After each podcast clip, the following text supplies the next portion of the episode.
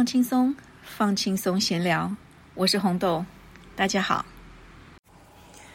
今天啊，为了我的 Podcast，我上网去查了很多资料，看看要怎么样申请 Podcast，怎么把自己的录音档上传。结果发现好像很复杂呢。但是我今天想用一个很简单的方式，就用手机录音。然后呢，看看能不能直接上传。那我现在录的这个版本呢，是没有用麦克风，直接说话的，而且外面还有噪音，摩托车骑过去声音非常大。那待会儿呢，我会用刚刚买的降低噪音的指向性麦克风来试试看，两个效果如何，有什么差别？那如果说这么简单的呃用手机录音上传的效果如果不够好的话，就会影响听众收听的感觉。那我今天想要除了要试试看，试试看这个单纯的用手机录音是好还是不好，跟用嗯降噪麦克风的比较。那今天呢，我用的是。iPhone 十二的录音系统，那这个录音机呢，就是很简单，在 Apple Store 下载的一个免费的录音机。那如果说这个效果已经够好了，对我一个新手来说，这样开始就不错了，不需要先花钱去买很多的设备，或是下载呃很贵的录音软体，或者是。要改善录音的过程，但是一边做一边学吧。一开始应该也不会有太多的听众，所以说，呃，在错误中学习，然后试试看自己录音的内容是不是可以得到一些回响。那今天呢，我想要谈一个很有趣的话题，因为。我最近呃报名了空大的课程，学财务金融。财务金融对我来说是非常非常陌生的，因为我本科念的是行政。然后呢，呃，我喜欢的是语言的学习。那我有英文的学历，也有日文的学历，但是。语言毕竟只是一个工具，如果你没有任何专长的话，有很强的语言能力也是没有什么用的。所以，我最近呢读了一些书，觉得说，嗯，我想要学财务金融。为什么呢？因为如果说你想要为自己的啊职业加分，你必须要懂得目前要如何的管理你的财务。那这个专长对我来说很新鲜，所以说我想从这里开始，再加上呢，最最近去学了电子商务行销，这是现在很夯的东西。啊，虽然说我三三 C 产品也不是用的很好，但是毕竟你学多少算多少嘛。而且说到行销这件事，不要说是不是电子商务的行销，就算一般的商务行销。你还是必须要懂得财务这些东西，而且行销这件事真的是目前不管你是做什么行业都是很重要的。你就是要把你的产品、你的服务推销出去，让别人知道，你才可以有收入。这很基本。不管你是在公司上班，那这个公司本身它的经营是不是也很需要行销这样的知识呢？所以，我毫不犹豫的报名了之后，发现哇，真不好懂啊！不要说呃，会计你必须要从头开始，呃，经济学对我们来说是单单纯的观念的改造。你要了解这个社会、市场、个人总体经济上有什么样的变化，呃，但是你一看到那些呃经济学。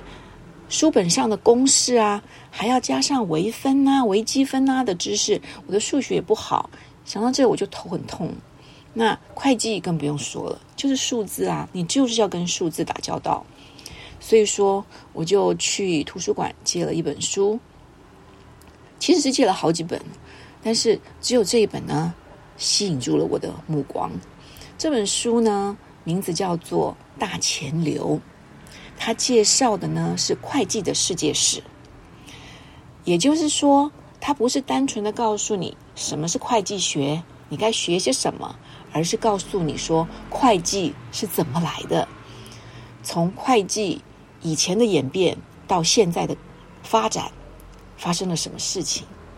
那这本书呢的作者是田中静浩，Tanaka Yasuhiro，Tanaka Yasuhiro 桑，他呢把会计的世界史从它的源头的意大利亚、意大利、English、英国、America、美国这五百年间的变动，怎么？开始记账这件事的，怎么开始有银行这件事的，来告诉我们。那我觉得真的太有趣了。这样子是不是就可以增加我对经济学的兴趣呢？我觉得非常非常有可能。而且我考了一次期中考，我已经对会计的啊四大报表有基本上的认识。再加上他用说故事的方式告诉我们会计的来源跟历史，真的太有趣了。所以说我想要介绍一下我读这本书前面的两章给我的感觉。那在古代呢，他说，对于会计人士啊以外的商务人士来说，需要学习的呢，不是繁琐的计算，而是。了解那些规则和架构存在的意义，所以说学习历史应该是有助于对会计的理解。这一点我真的非常的有同感。也就是说，他希望我们带着好奇心来理解会计这件事。那这样子，我们读书的时候就会觉得很开心，而且是一种娱乐的心情。这就是我想开启我 Podcast。同样的理念，所以说呢，他说：“那我们的故事就从欧洲启程，前往英国、美国，祝我们一帆风顺，多棒！”那这本书的架构呢？第一步当然是从意大利到荷兰，也就是啊，我们最早最早贸易开端的地方。第二步就是从。英国到美国，第三步是美国，也就是到我们的现代。他介绍了一这个三步呢，居然还结合了艺术哦，这是太有趣了。第一部分呢，中世纪的意大利，他用三大画作来告诉我们会计账簿与公司是怎么诞生的。然后第二部分呢，是英国。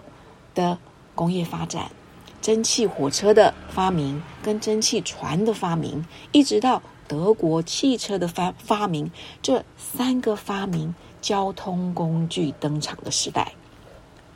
这个时候呢，他说，资金调度规模大幅扩增，计算方式与报告的结构也因此而改变。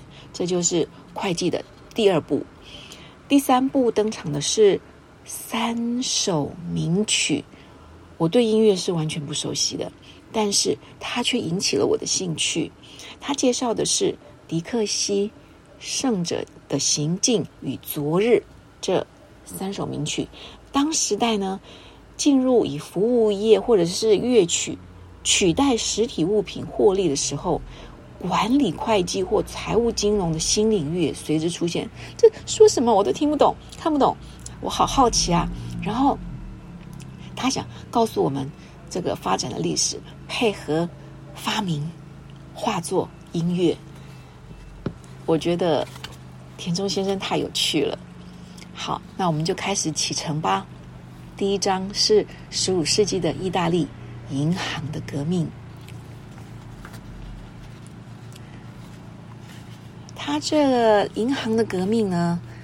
从一个故事开始，第一个介绍的画作是《托比亚斯与天使》。《托比亚斯与天使》呢，是一四七零年到一四八零年由韦罗基奥所画的，现在收藏在英国伦敦国家美术馆。